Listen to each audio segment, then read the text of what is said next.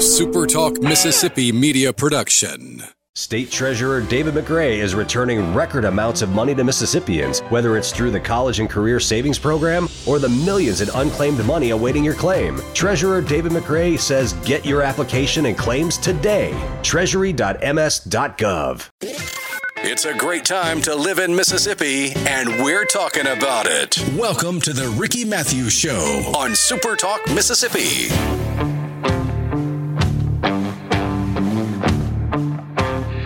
From the STMM Digital Studio, right here on Biloxi's Back Bay, I want to welcome you to the Ricky Mathews Show, where we celebrate the, the men and women who are working so hard and have worked so hard over so many years to make Mississippi a great place to live, work, and play.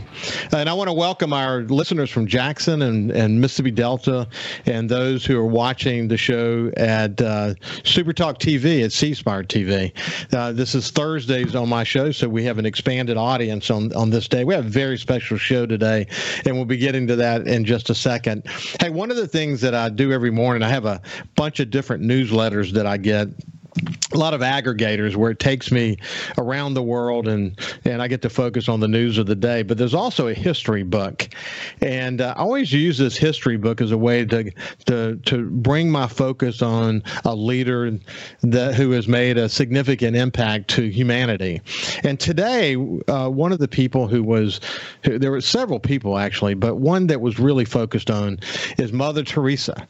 Uh, Mother Teresa was born in uh, September 1910. And uh, here's something she said along the way. She's probably one of the more quotable people when it comes to giving back to uh, our fellow man. But here's one of her many, many quotes that have been celebrated. Here's what she said If you can't feed a hundred people, then feed just one.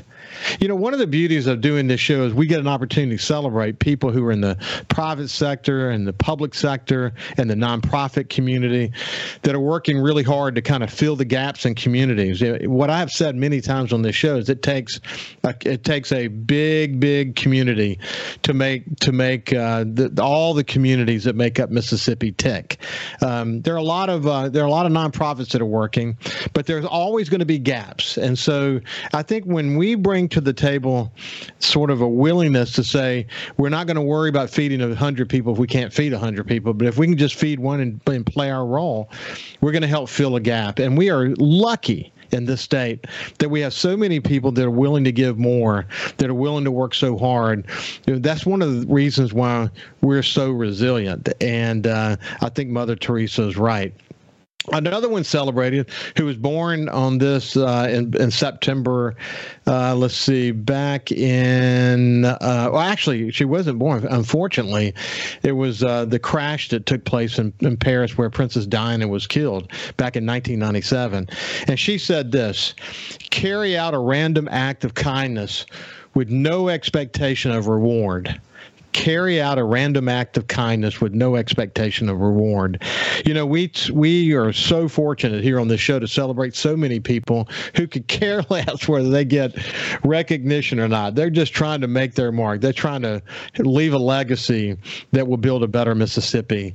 And you know what? I can't think of a better guest to have on today's show. I think he's he is someone we can celebrate as someone who never really worried about an expectation of reward. What he's always done throughout his life, and he's in his 80s today and still giving back, is uh, he wants to to continue to contribute his kindness and his leadership and his commitment and passion to building a better Mississippi. And that's my friend George Schloegel. He's the former mayor of Gulfport, but he's also the former CEO of Hancock Whitney, and where he served for like 60 years. And he's been a state leader, a local leader, and someone that I've admired and had the opportunity to work with in the community over a bunch of years. And uh, we're gonna we got a lot, long list of things to talk about today. But before we go any further, let me welcome my friend George Schloegel. How you doing, George? Doing fine, Rick. Thanks. Glad to be on the show. Well, you saw how I uh, started the show. but this this quote from Mother Teresa: "If you can't feed a hundred people, then just feed one." We've had the beauty uh, in our community lives and our in our in our work to give back to the community to meet a lot of people who had that frame of mind, and they're really making a difference in the community. That's one of the things that kind of kept us going, isn't it? It sure is, and. Uh particularly if we try to stay under the radar ourselves and take care of the people that we're trying to help, even if it is one at a time. You know, one of the reasons I've enjoyed doing this show, uh, having retired back in in 2016, the one thing I missed uh, it was this this ability to connect. And as a publisher, you get a chance to connect with a bunch of different people. And I remember John Harrison saying to me when I retired, he said, "What you going to do next?" And I said, "Well, I'm going to enjoy my grandkids and fish and spend some time up in the Mississippi Delta." And John just laughed out loud. He said, "Yeah, yeah, I'll, I'll believe it when I see it." Well, he was right. And you you essentially said the same thing. I think I think once you connect, you can't unconnect anymore anymore, can you? No, and and I had the privilege of connecting very early in life because of the support that I had from Hancock Bank when we had an organization called the JCs. It was a statewide organization. We had chapters in 92 communities, and I had a chance to visit every one of those communities and, and be a part of a real statewide activity. Of course, it was nationwide and, and uh, and worldwide too. But the emphasis in Mississippi was important because we got to meet people in every county, every community, and see what the needs were, and different needs in different parts of the state, but also different opportunities in different parts of the state. So that connectivity has paid off for my lifetime. Well, what's been interesting about you, George, is that whether you know you and I had the opportunity to work together on the Friends of the Gulf Islands National Seashore effort, rebuilding the Ship Island Lighthouse, whether it's something that's really ground level like that, or whether it's involved in education on the statewide basis, that everything that you've done whether it be working locally or regionally or, through, or across the state. It's been a, it's been about gaining perspective and trying to figure out how can we build a stronger Mississippi. You know, it's uh, you know that you talk about your time in the JCs, but having the opportunity to travel to these other communities and seeing how this state, this very diverse state, fits together, is uh, is a key in your success, isn't it? It certainly is, and then I had a follow up to that in the banking industry, which was my home, when I had the opportunity to be president of the Mississippi Bankers Association. And during that year that I served, I visited every bank in Mississippi, every bank in Mississippi, which uh, put me into those communities in such a way with the people that were leading in those communities and I learned an awful lot from that experience. Yeah, I can't I can't agree more. I've had not had that opportunity that you're just describing where you could visit every bank and every community in the state or like with the JCs where you visited over 90 communities. But um, but every chance I get, whether it's spending time in Jackson or my place up in the Mississippi Delta, I, I, try to soak it up. I try to understand what are the what are the situations that affect these communities, and how does it how does it all fit together? Because I believe I, I believe deep in my heart, I came to understand this as a publisher, that we're only going to be as strong as a state as our weakest community, and that's really important, isn't it? That particularly is, and I think we have some good examples to use for that strength. Uh, one of them is the the Northeast Mississippi area that has a very diverse number of communities that had been uh, uh, ravaged during the Civil War, came through Reconstruction, uh, and then used the Tupelo area as their anchor for those smaller communities through the leadership of a fellow named Harry Martin, who put together an economic zone for the needs of Northeast Mississippi uh, because Northeast Mississippi a little different than the coast, a little different than the piney woods, certainly different than the Delta. But by those people coming together and making that unit, they built some great things in Northeast Mississippi, uh, not to the detriment of the other parts of the state, but to their own benefit. And we're still benefiting by those today. Yeah, you know, it's interesting that you bring that up. Um, I had this terrific conversation last Thursday with Joe Max Higgins, who is a leader, lead, CEO of the Golden Triangle effort, and what they've done in the in the Columbus, Starkville, West Point area is really important. He actually talked about the Tupelo area and the Northeast Mississippi area as being, eh, you know, economic engines. He talked about the DeSoto area, certainly the Piney Woods around Hattiesburg, the area around Jackson, and of course the coast. He didn't want to leave anybody out out. But there are certain areas of the state, certain regions of the state that are economic drivers for the rest of the state, and um, it, it takes all of us working together to to to bring to bring this state forward, and uh, and it's a it's an excitingly diverse place when you start to really kind of break it all down, isn't it?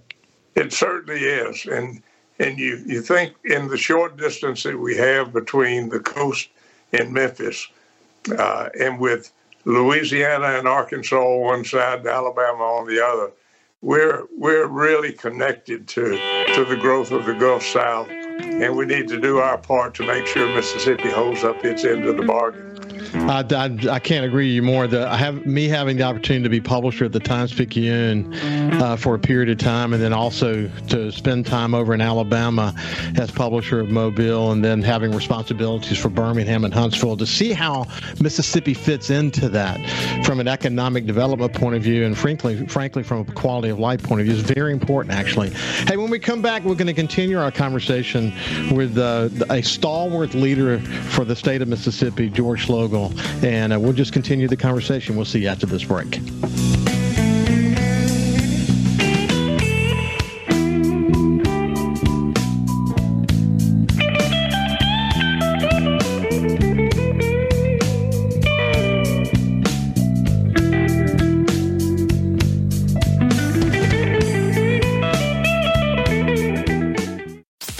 Passion and love for Mississippi is why he's here. This is the Ricky Mathews Show on Super Talk Mississippi.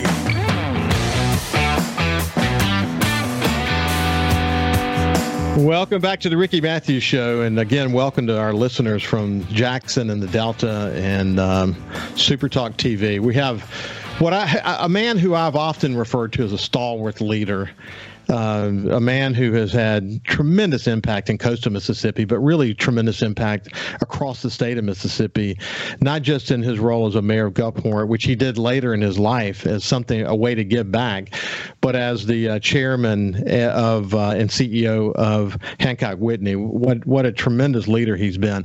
I had the opportunity in my early career to have wonderful mentors. Roland Weeks, the former publisher of the of the Sun Herald, and then I look look look across the community, the people who I had the opportunity to learn from and work shoulder to shoulder with in the community, people like George Schloegel, for example. What a what a terrific leader he has been. Hey, George, when we went to break, we were just talking about sort of this Mississippi perspective, and I know this for a fact that you know you had if we were to list everything you've been involved with throughout your career, take about five shows to to talk about it all. But one one area that you and I connected on in past shows and just in general, just in our our discussions about the community, was Governor William Winter and the opportunity you had to work closely with him. Um, man, he was a phenomenal leader, but also someone that you learned a lot from, wasn't he? I had the opportunity right after I got out of college, sitting at a desk in the bank, for a man to walk up to my desk and introduce himself as William Winter. Uh, at the time, uh, he had been appointed because of some machinations of politics uh, back to the days of Walter Sillers and so forth. And he had been appointed to the uh, Black Market Tax Commissioner collecting taxes on the illegal whiskey, which is a big source of income for us in Mississippi. And his pledge when governor uh, at that time uh, appointed him to this position, which was one of the highest paid positions of any political job in the country. He said on the first day, My job in this office is to abolish it and to create instead a position of state treasurer so that it could involve not only whiskey, but all of the economy of Mississippi. And then he went from there uh, to run for governor of Mississippi. And I hitched on to that star because he said everything that we need to do to bring every one of the counties of Mississippi up to its best potential. And he had no illusions about his personal ambitions. He and his wife, Elise, uh, Elise had been the daughter of a of a, a, a drugstore owner up in northwest Mississippi, and and William had been born in Grenada and came through World War II and so forth and saw the, the growth of our state. But here was a guy to hit you hit yourself to to said this man's going to be one of the best leaders our state's ever had, and he he accomplished so much. Uh, ran for governor a couple of times unsuccessfully because of politics, and that happens. But with every race, he learned something, and uh, it was it was very interesting because as good a politician as he was, he had a flaw. And his flaw was he would never ask you to vote for him. And, and I became his campaign manager uh, for the south part of the state. And and we'd go in and do things, and he'd say, "How we do?" I said, "You didn't do any good because you never did ask them to vote for you." And people like to put their hand in your hand and say, Thank you. Yes, I'll vote for you. So I said, Let's make a deal. He said, What's that? I said, You stay in the upper part of the state. And you give me Elise, your wife, because she can get in the elevator with 10 people in three minutes and ask every one of them to vote for her husband. So uh, it was interesting to see how he and Elise formed a team along with their daughters who became, I think, the epitome of what politics ought to be worldwide. Uh, again, he had no illusions about anything other than he loved his state and he wanted to do everything he could to build it up. And his anchor in all of that was what our needs are in Mississippi, have been our needs for a long time, and will continue to be for a long time. And that was early childhood education. And William committed to doing everything he could to get the educational standards of our state up. And uh, I had the opportunity while he was governor. He took some of the guys that were in his office uh, and he called us the boys of summer. And he took two of us out of the banking industry to serve. And he said, We're going to get kindergarten put in the state of Mississippi. Now, that was pretty controversial because free kindergarten meant that we were going to embrace very strongly the young black students who did not have the opportunity to go to private kindergartens and to give them that early childhood education. And going through that effort and being successful in a special session under his leadership to get that enacted was one of the highlights of my life. And he took me aside and he said, You know, getting the kindergartens in is not enough. He said we've got to go below that to really early childhood education and make sure we get that to be a part of the public domain, which we're still doing today. And uh, it's all because of his leadership of seeing if you want to bring your state up, it's like Mother Teresa said, one at a time, you have to bring those children up so that they can be the leaders of the future. And I think his legacy will live on for what he committed to in early childhood education. Yeah, you know, it was um, as publisher, I had the opportunity to cross paths with Governor Winter many times, and there was there wasn't a time when we would pull off to the side and chat about whatever, where he would not end the conversation with, "Let me know how I can help you. Let me know." Let me if there's ever anything i can do to help the coast or to help you please let me know. And you know like you george you know here you are in your 80s still giving back to the community. You know here's a guy who never stopped giving back to his last breath. I mean he was always wanting to figure out what role he can play. I remember sitting on the executive committee for the governor's commission on, uh, on recovery rebuilding and renewal after hurricane katrina. Uh, haley barbour believed strongly as you well know, that we needed to have a bipartisan effort at the recovery effort. And so William Winter coming into the conversation, uh, John Palmer coming into the conversation. Um, uh, let's see, Derek from NC, NC uh, NAACP coming into the conversation having that kind of an effort and watching this wise contribution that Governor Winter brought to the table, um, you know, I guess once you give want to give back, you never stop wanting, you know, giving back. I mean, it's just going to be what you do, isn't it? Well, and, and one of William Winter's real strength was he moved himself below the line and moved other people up above the line so that when he was gone, the leadership could continue. I look at Jim Barksdale, for instance, uh, a product of coming out of the William Winter uh, domain when, when Jim was in the private sector. And, and look what Jim did for us in the recovery effort after the storm. I'll tell you, that never will stop. Uh, we were in a session in the uh, in the in the Biloxi City Hall with Mayor Holloway at the time, and uh, I was mayor of Gulfport, and uh, we we had we were having problems. Connie was mayor of Ocean Springs, and we needed to get the Biloxi Bridge built back.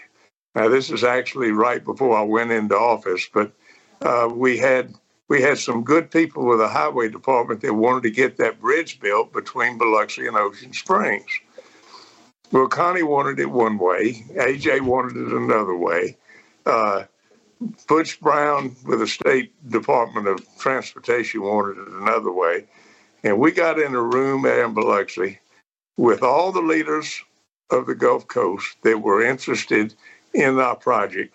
And for three hours, we argued back and forth, back and forth, and we're getting nowhere because of the polarization that Connie had and that AJ had. AJ wanted as wide a bridge as he could get. Connie wanted a narrower bridge because she didn't want that additional traffic coming into Ocean Springs. Well, we it was frustrating. So about 11:30, I said, "Folks, let's adjourn this meeting for one hour." Y'all all go get something to eat and you come back here. In the meantime, we ordered a bunch of po' boys for Jim Barksdale, who was the head of the commission, and for Connie, and for Brown, and for AJ. and we got in a room and said, We're getting nowhere. We're getting nowhere. We've got to build that bridge. Hey, let's do that. Let's do this because the punchline on this story. I was at the meeting, so I remember all of what you're talking about extraordinarily well. The punchline on this meeting, in terms of Jim Barksdale's contribution to it, is important. We'll cover that on the other side after this break. But we're having a conversation with George Schloegel, and uh, we'll continue the conversation after this break.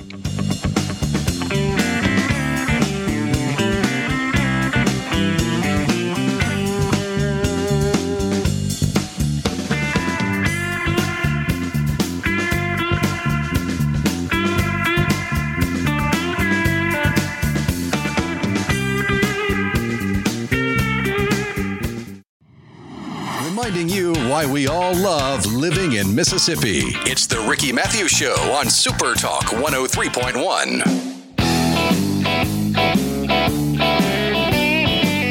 Welcome back to the Ricky Mathews Show, and again, welcome our visitors or our listeners from Delta, from the Delta, and from uh, Jackson. We're meeting today with George Schloegel, consummate statewide community leader, former mayor of Gulfport. He did that as a give back to the community. Let's be honest, because he had been CEO of Hancock Whitney and had tremendous success in his life, giving back to the community in so many different ways. When we went to break, though, he was uh, we were making the point. He was he was telling us story that involved Jim Barksdale's leadership. And one imp- really important part of the recovery effort after Hurricane Katrina was that Haley Barbour said he wants debate. He wants there to be mega con- uh, con- uh, uh, conversation. He wants there to be a democratic effort that involves, he wants democracy to, to, to prevail because he believed that we would all build back a better community if people had a voice in that. And he didn't want to, he knew when to, he, I wrote about this in the book. He, he, he knew when to apply the pressure but he knew when to let us have our debates. And one particular debate that Haley Barbour wrote in great detail about in his book America's Great Storm was the discussions that were happening around the Biloxi and Ocean Springs Bridge. And where where we were when we went to break, as George was telling the story, I happened to happen to uh, been at that meeting. Um, this tremendous debate that was taking place between M. MDOT and Butch Brown, um, AJ Holloway, and Connie uh, Moran, who was the mayor mayor of Ocean Springs at the time, and all of us we we had different points of view about what this bridge needed to be, and that's where we were in the conversation. You pick it up from there, George. Okay, well, we sat there for while we had a po' boy, while literally about 75 people had left the meeting to go get their lunch wherever they could. And we got in there and we had about a 20 minute discussion between those parties that you just mentioned. And I recall saying, We're not really getting anywhere. I said, Connie, what is it that you really, really want? And she said, Well, I want a decorative bridge, and I would like for people to be able to walk back and forth between Biloxi and Ocean Springs. And I'm not so interested in the traffic count.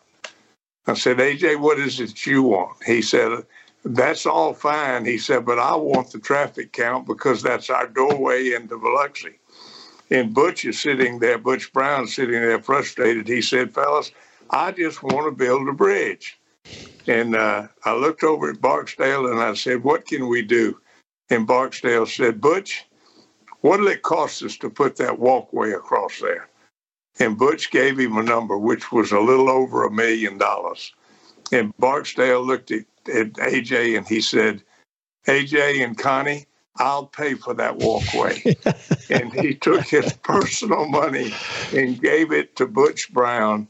Connie got what she wanted with a decorative bridge, with a good walkway, which we're using every day today. Yeah. AJ got what he wanted in having more cars to be able to come back and forth across Highway 90.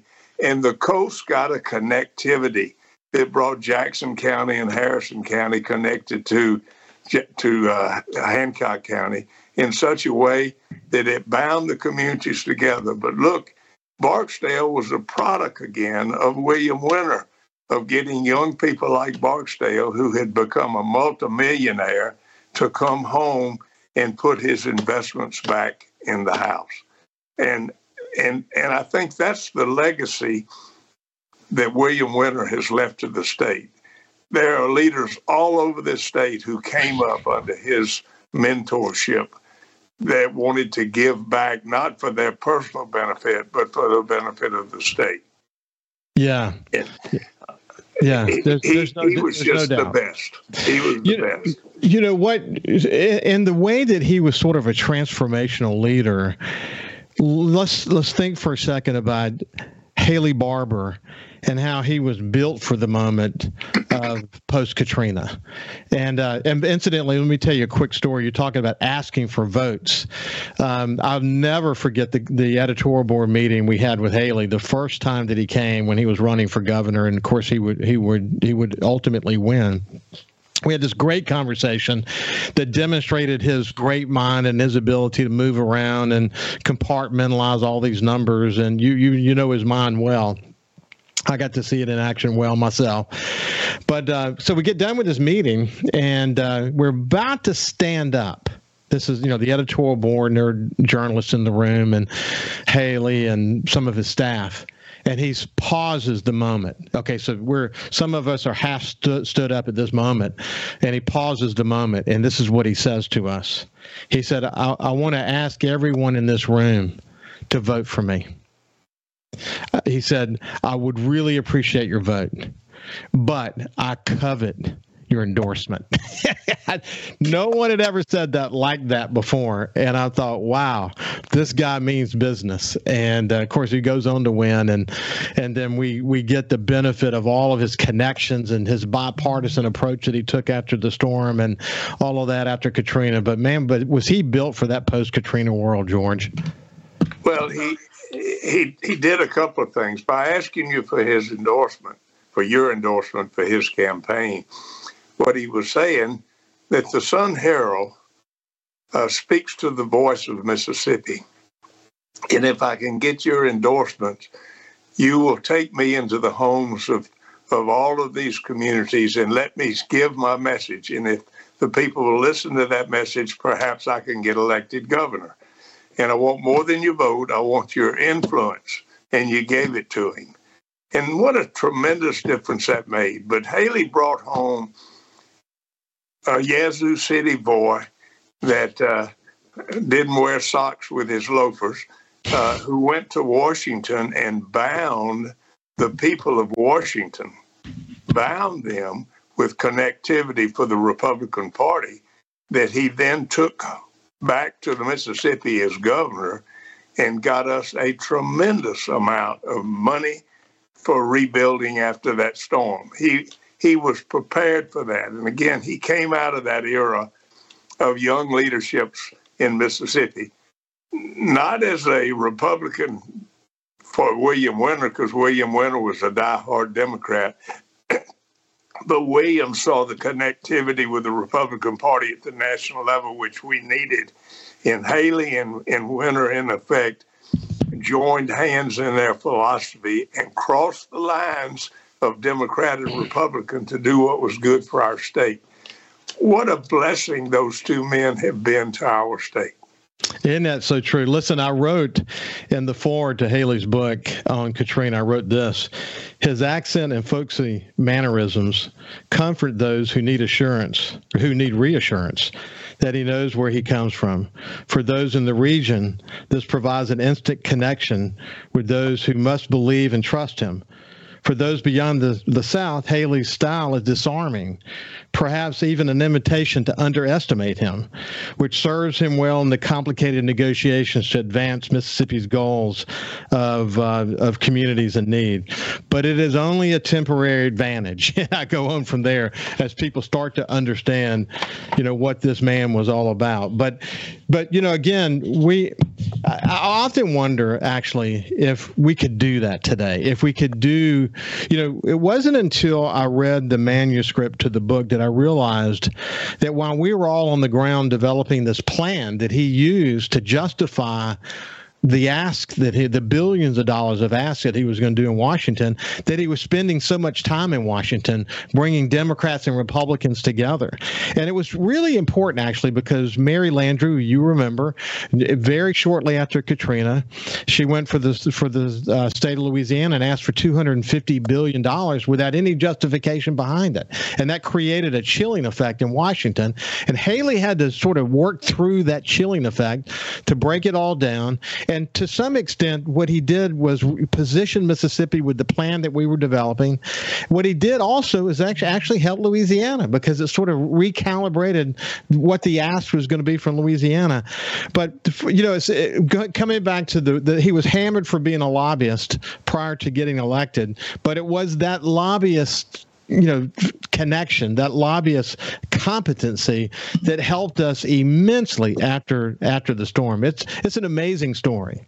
It really is. And and and haley gave us the opportunity to use the influence of thad cochran and trent lott to get the funds we needed to get by crossing that democrat republican line and and I subscribe to the two party system. I think it's wonderful that we have it. But there are times when the two parties need to come together, and Haley brought us together during that time. And uh, you're right. When uh, when the governor of Louisiana asked for too much money, Haley went up there and put a lid on that pot and said, "Let's get realistic." And he got Louisiana what they needed, but he also got us what we needed because he was able to cross the party line.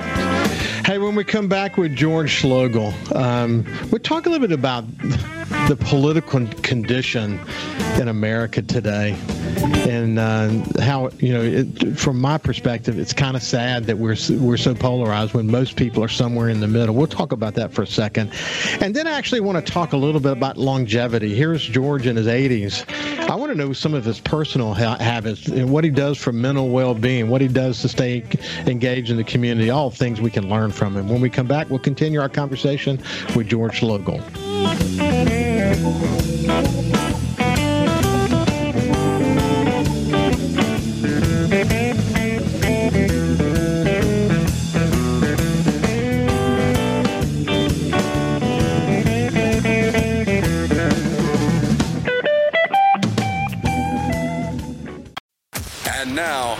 To more of the Ricky Mathews Show on Super Talk Mississippi.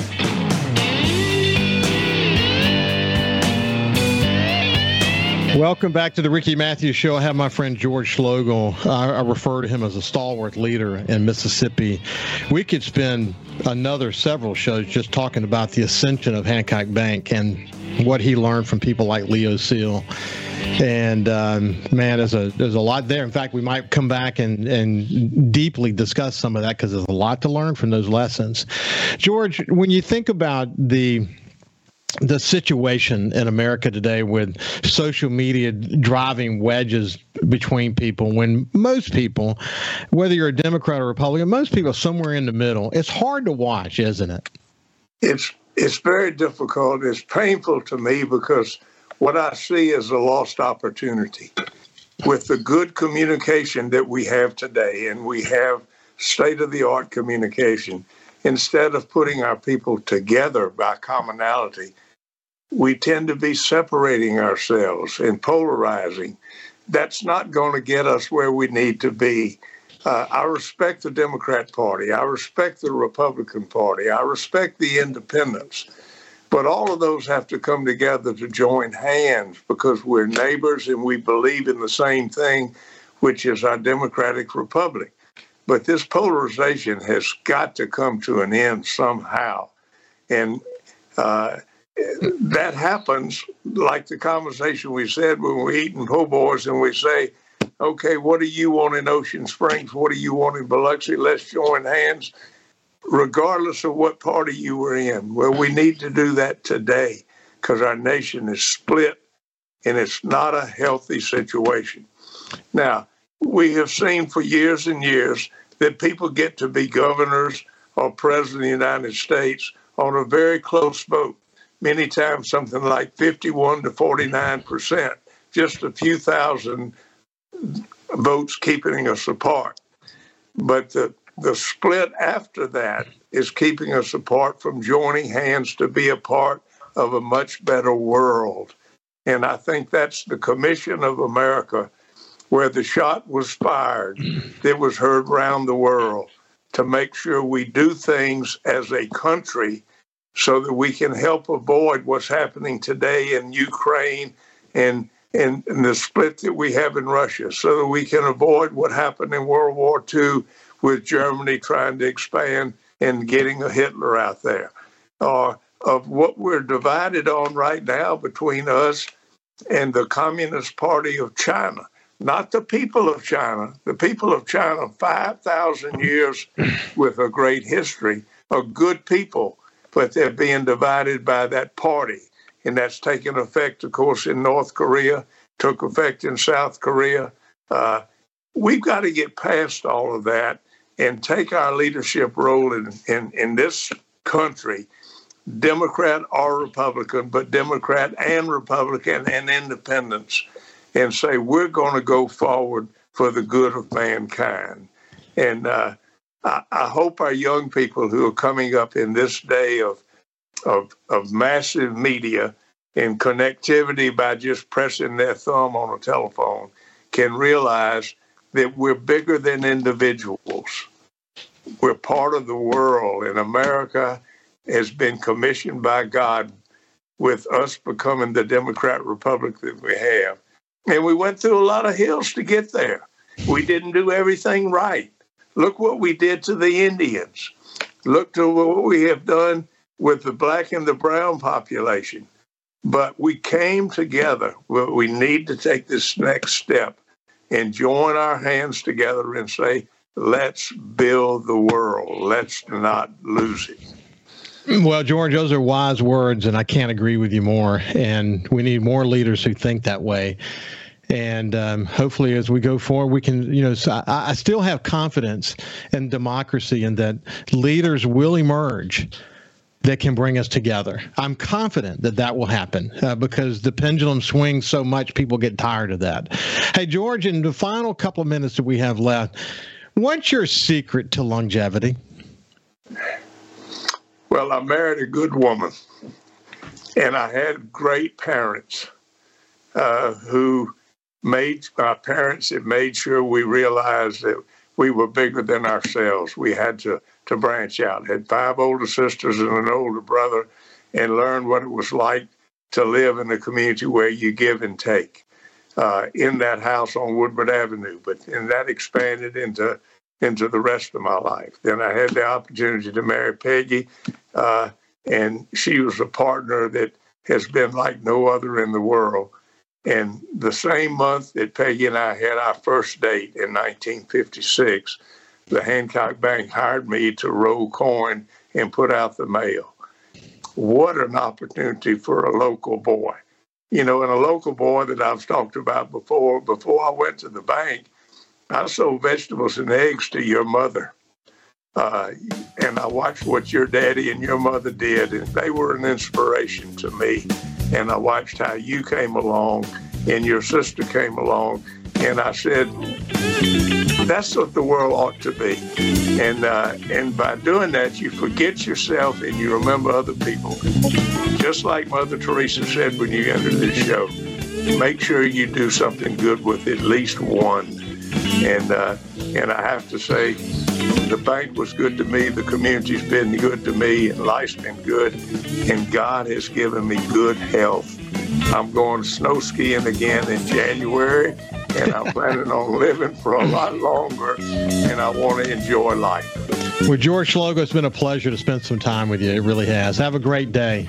Well, thank you for binding all parts of our state together with this program so that we can be what we need to be to help build America. Thank you very much, my friend. Have a great day. A SuperTalk Mississippi media production.